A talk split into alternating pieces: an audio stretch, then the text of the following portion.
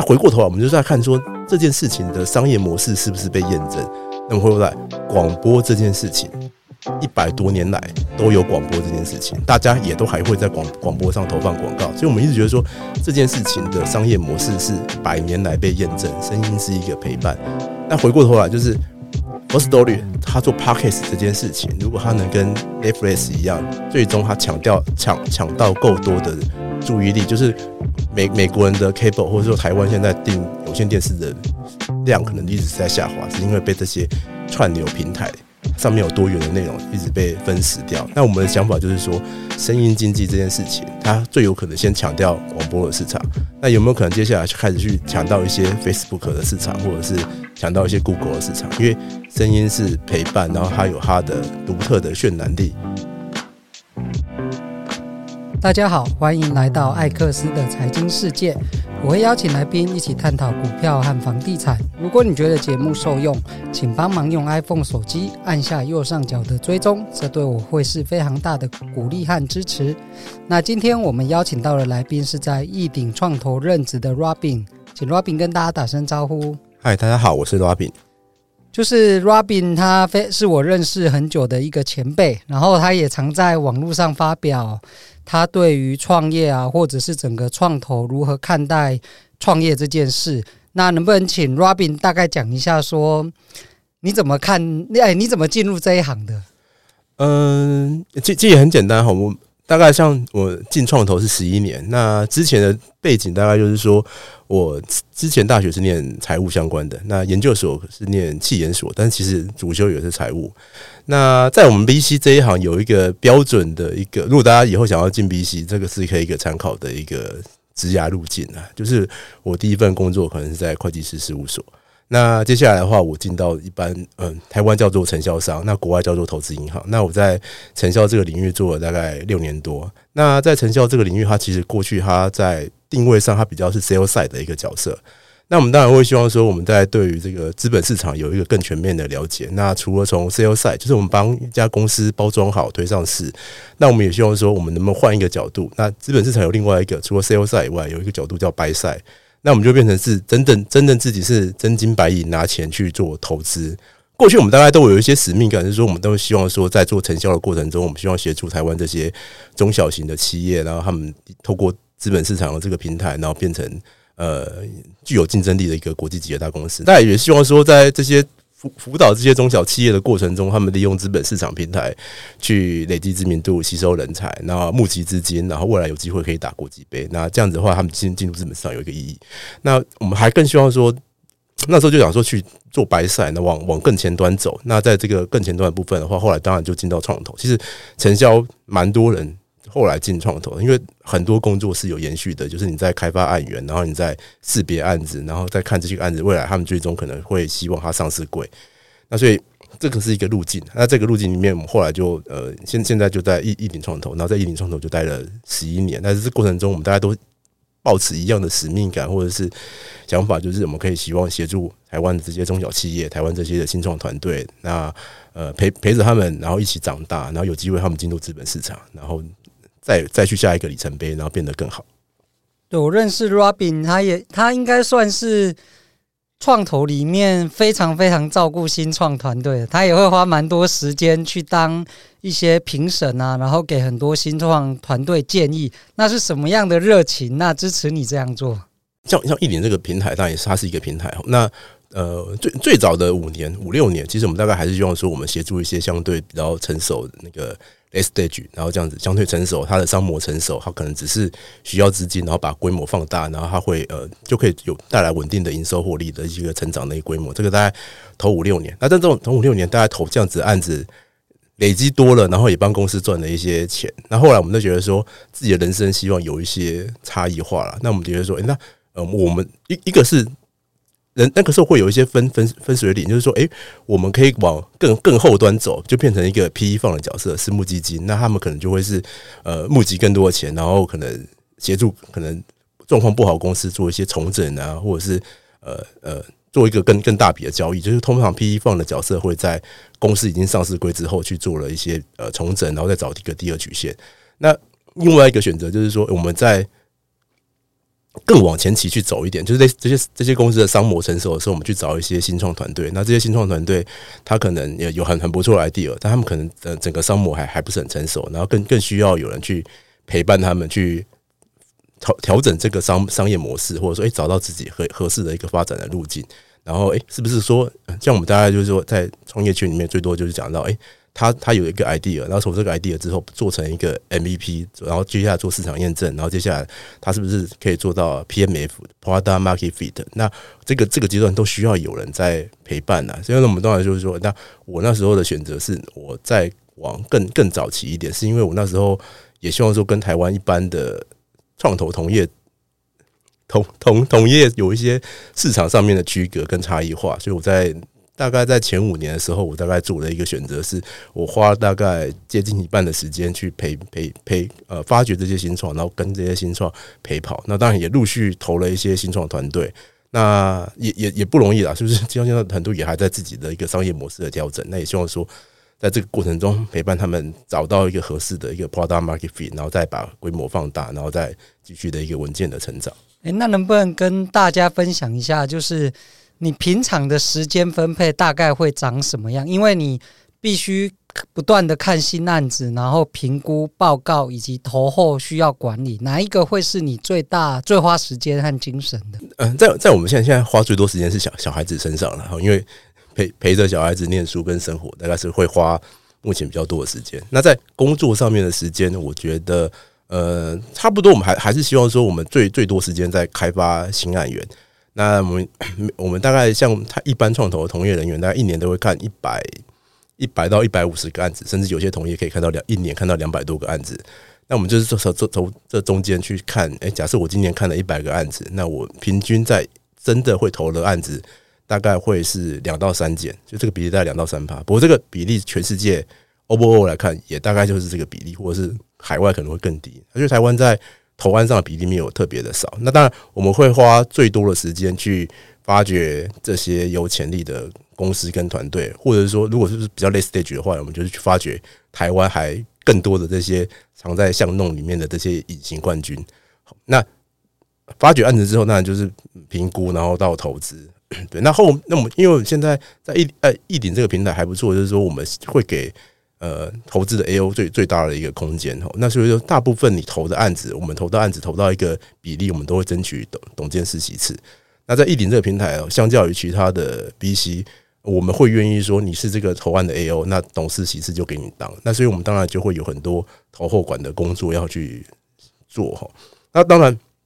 最好的公司就是不太需要我们花时间做投后管的。我们当然我们这边提到说，像我投过像大树啊这些公司。或者说，诶，像富盛应用啊，然后可能一些还不错的一些呃中间企业，那他们因为商业模式很成熟了，基本上你也不用太去呃给他们太多的意呃经经营上面的建议，是因为他们团队本身就已经很成熟了。那每次去跟他们开会，他们可能就给你报告好消息。那这中间当然他们可能对于资本市场的进度，或者是对于法人怎么看他们公司，会有一些不是那么理解，或者说他们在进入 IPO 的过程中，他们会觉得有些地方可能。呃，还还需要更多的一些专业咨询。当然有有券商跟会计师，但他们也可能觉得可以跟股东讨论这一段。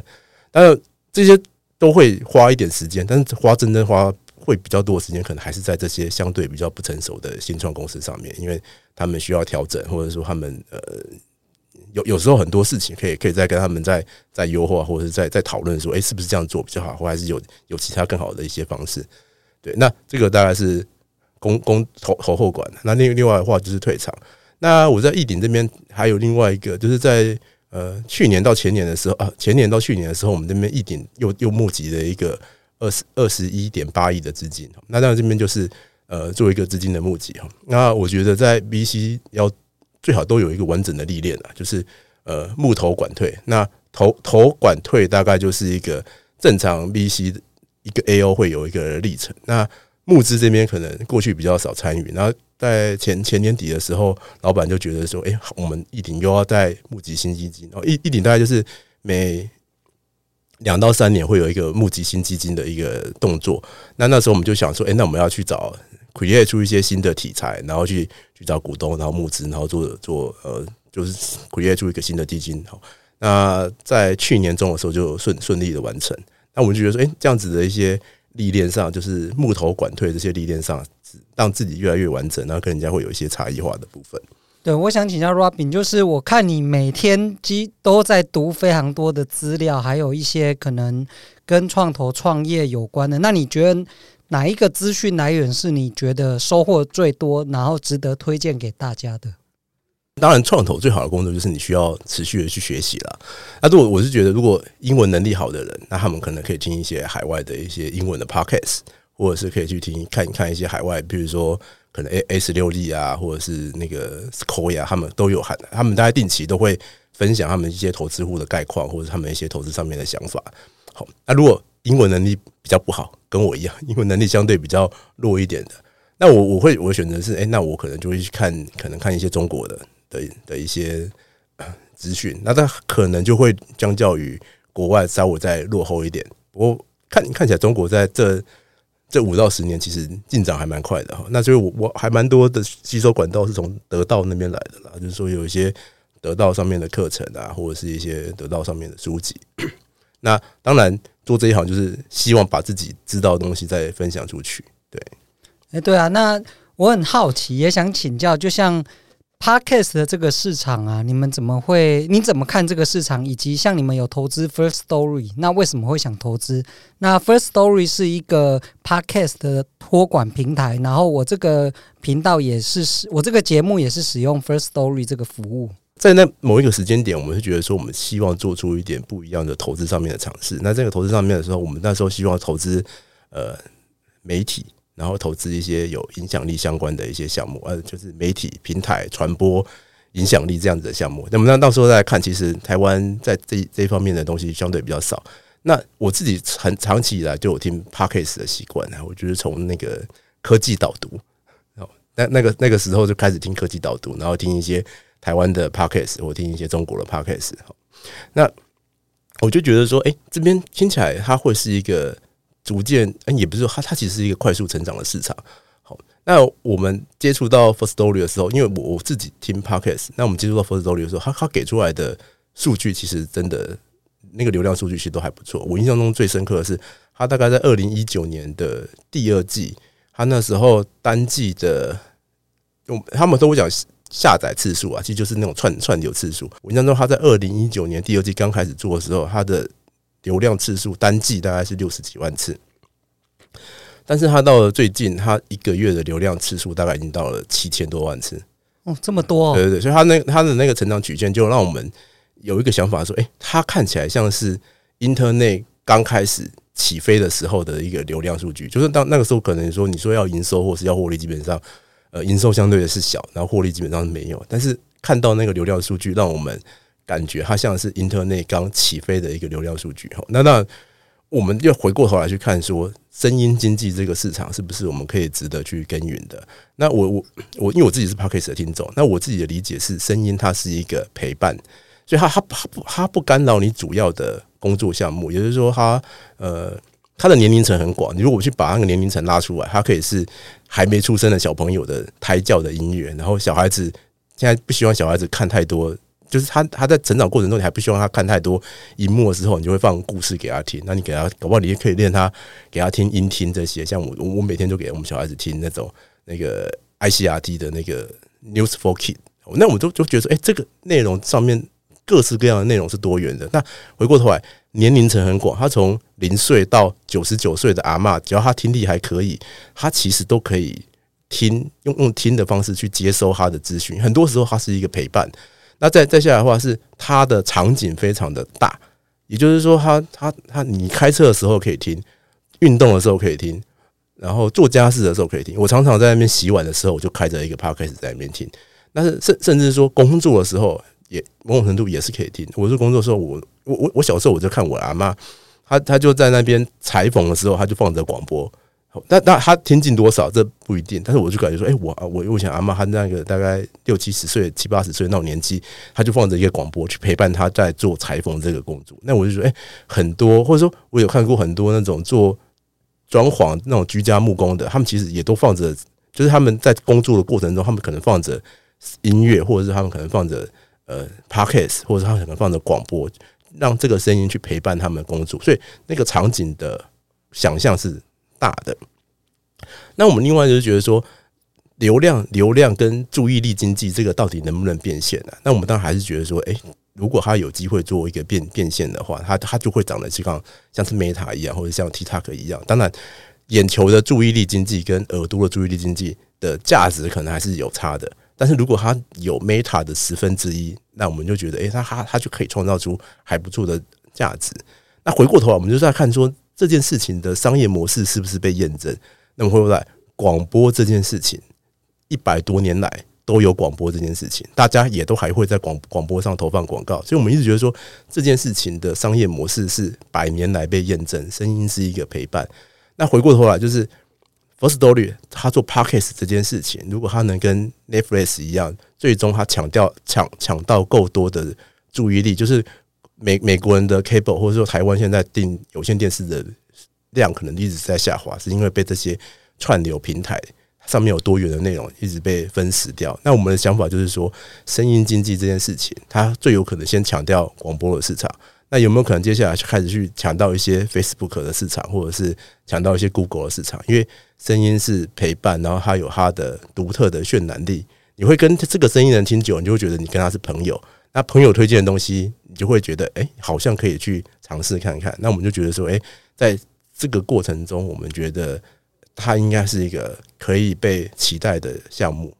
那我自己之前也没有听 Podcast 的习惯，但其实听了几次之后，尤其是在做捷运或开车的时候，其实你不能看嘛，然后你就是把它放出来听，我就觉得，诶，有些是娱乐性，有些是属于干货知识型的。那其实听久了，你就是会 follow 某个某些人的。Podcast 的节目，那我觉得这真的是会养成习惯，而且变成是信任感。那我也想继续请教，就是 Firstory，像他，我自己付，我是付费用户。那我付费的那个关键点就是，他开始，因为我一开始也是用免费在体验，然后他开始插播那个动态广告，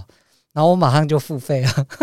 很成功的一个转换的一个手手法啦。那我也想请教，你觉得他目前看到的收费付费，诶？应该说，它的获利模式就是动态广告，就是在节目里面插入一一段广告，就其实像是 Facebook 投广告给他的人看。那另外一个当然就是使用方，就是经营者，他就是付费使用 First Story 更多的服务。那这两个服务，你觉得目前的成果看起来怎么样？嗯，我觉得当下这个环境，我都觉得 First Story 或者是 Podcast，它其实被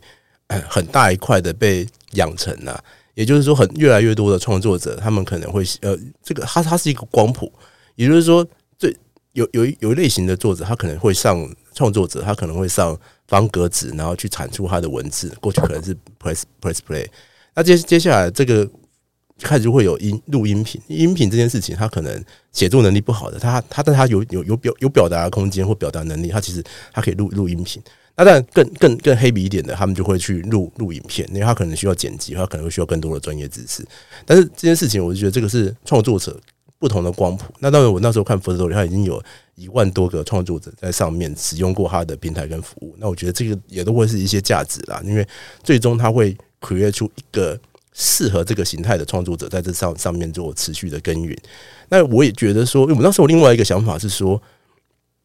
他呃，人的注意力其实后来是看起来是越来越短暂，就是你可能从以以前的影片，你可能会看十，就会你你以前的人会看书嘛，然后看看书完之后，可能越来越就变看看新闻杂志，然后越来越多人就可能变成是。接接收那个 YouTube 上面的影片的资讯，哈，那就以前看电影可能看一两个小时，到后来连看电影一两个小时也开始觉得太太冗长了，而且就开始看十到十五分钟的电影简介，然后接下来的话，呃，十到十五变成是五到十分钟，然后看来开始变成 TikTok，TikTok 可能到一到两分钟就要吸引你的注意力，但是我一直觉得说，还还是有一个族群，他们喜欢的东西是。把一个东西讲深、讲透、讲完整，那这个东西很适合 Podcast 的呈现的。那也就是说，你你你不需要抢到所有人的注意力经济，你只要在这么庞大的注意力经济里面，你吸引到相当比例，可能这个比例可能是十趴到十五趴。因为我那时候 Firstory 给我看的一个数据是有七十几趴人呢有完整的把一集节目听完，那非常高诶、欸。因为你说像 YouTube 或是短影音，其实。不可能有七十几趴，应该连一半都没有啊。对，所以我说他他的那个呃，你这个声音的陪伴过程中，其实一个是当然一个是陪伴了，另外来说，诶，真的可以把在玩听这件事情的过程中，它可能是三十到四十分钟，除了纯粹聊天讲干话的那个之外，很很多其实 Podcast 上是很多知识蕴含量多的，而且他他会把一件事情讲得更完整跟透彻。那我觉得很大一块的族群，他们现在也也会愿意接受这个。方式哈，那那那个是创创作者的一个订订阅模式。刚讲回来，它其实有一块当然是动动态广广告墙。那 Podcast 里面还有另另外一块是是口播啦，就古古玩那种口播，那个就是另外一种呃很很好的一种商业模式。但是口播毕竟它很适合头部的主播主，但是台湾在做 Podcast 的 Podcaster 这些人，其实量体是可能头两百名，他们可能有机会接到口播。但是可能从两百零一名到一万多名到两万多名的 Podcast，他们他们其实没有没有没有接到口播的机会。那这个时候他们选择一个动动态墙的，他也也呃动态广告，那他也许是一个机会。那另外一个就是我能不能去，就像是那个 YC 的 Programmer 他他讲的，你能不能找到一千到一万个支持你的铁粉？如果你能能引吸引到一千个铁粉支持你。那其实你对单单的创作者其实来说，它就是一个很好的能量。只不过你除了卖这些铁粉的东西之外，你你能吸引到这些铁粉的支持跟赞助。那我们来看这件事情，其实是 YouTube 已经把大家的习惯养成了，包含到创作者的习惯，包含到我去支持这些 YouTube 的一些，现在也开会员订阅啊，就是你要支持多少多少呃会员呃订阅频道这些，就 YouTube 都把这大家的这些习惯养成了，他只是把这个场景拉到。Podcast 跟 Podcaster 身上，那我会觉得说，诶，如果创作者的经济这边的订阅自己的形成，那他可能也会有一个，呃，也也也也都会有一个粉丝经济的一个形成。除了声音经济以外，我觉得另外一个可以被期待的是粉粉丝经济。那我觉得 Firstory 的发展性其实因为也还在早期啦，所以我觉得它的变化形态。还蛮多的，甚至我我在期待说，会不会未来他们也变经纪公司，或是自制节目，像 Netflix 这样自己来拍一个剧或拍电影，自己自制产品。呃，这里我在看，他们其实还是以技技术团队啦，毕竟他们是几个清大资工系的学生啊，他们就很很认真去把这个产品做出来，然后去把这个很多的东西做更多的优化。那我觉得说，在以以技术为背景的下面，后面我们当然去去帮他想象一些不同的商业模式了。那他们也都在 try。那当然就是说，这现在每个月七千多万次的流量，到可能未来可能更多。那他们现在也在看海外市场的一些机会，所以他们也开始有一些海外市场的布局。那我们都觉得说，或者说跟一些科技的巨头在在聊，就是 Podcast 上面的科技巨头，可能是 Apple，可能是 YouTube，好，然后可能是 Spotify，他们这些。呃，或者是阿阿玛荣哈，其实他们也都在跟这些科技巨头持续都有呃还不错的对接跟跟讨论的过程中。那我们觉得怎么去把这个行行为养成，然后把这个大家留留在 Podcast 这个上面去听更多多元的内容。那我们觉得流量变现这件事情，其实是某种程度我觉得还是可以期待了。就是说，看看是用粉丝经济的方式，还是用动态广告广广告的方式，那我觉得都都还是可以。可以去，可以去期待他们。当然，这个中间都还有很多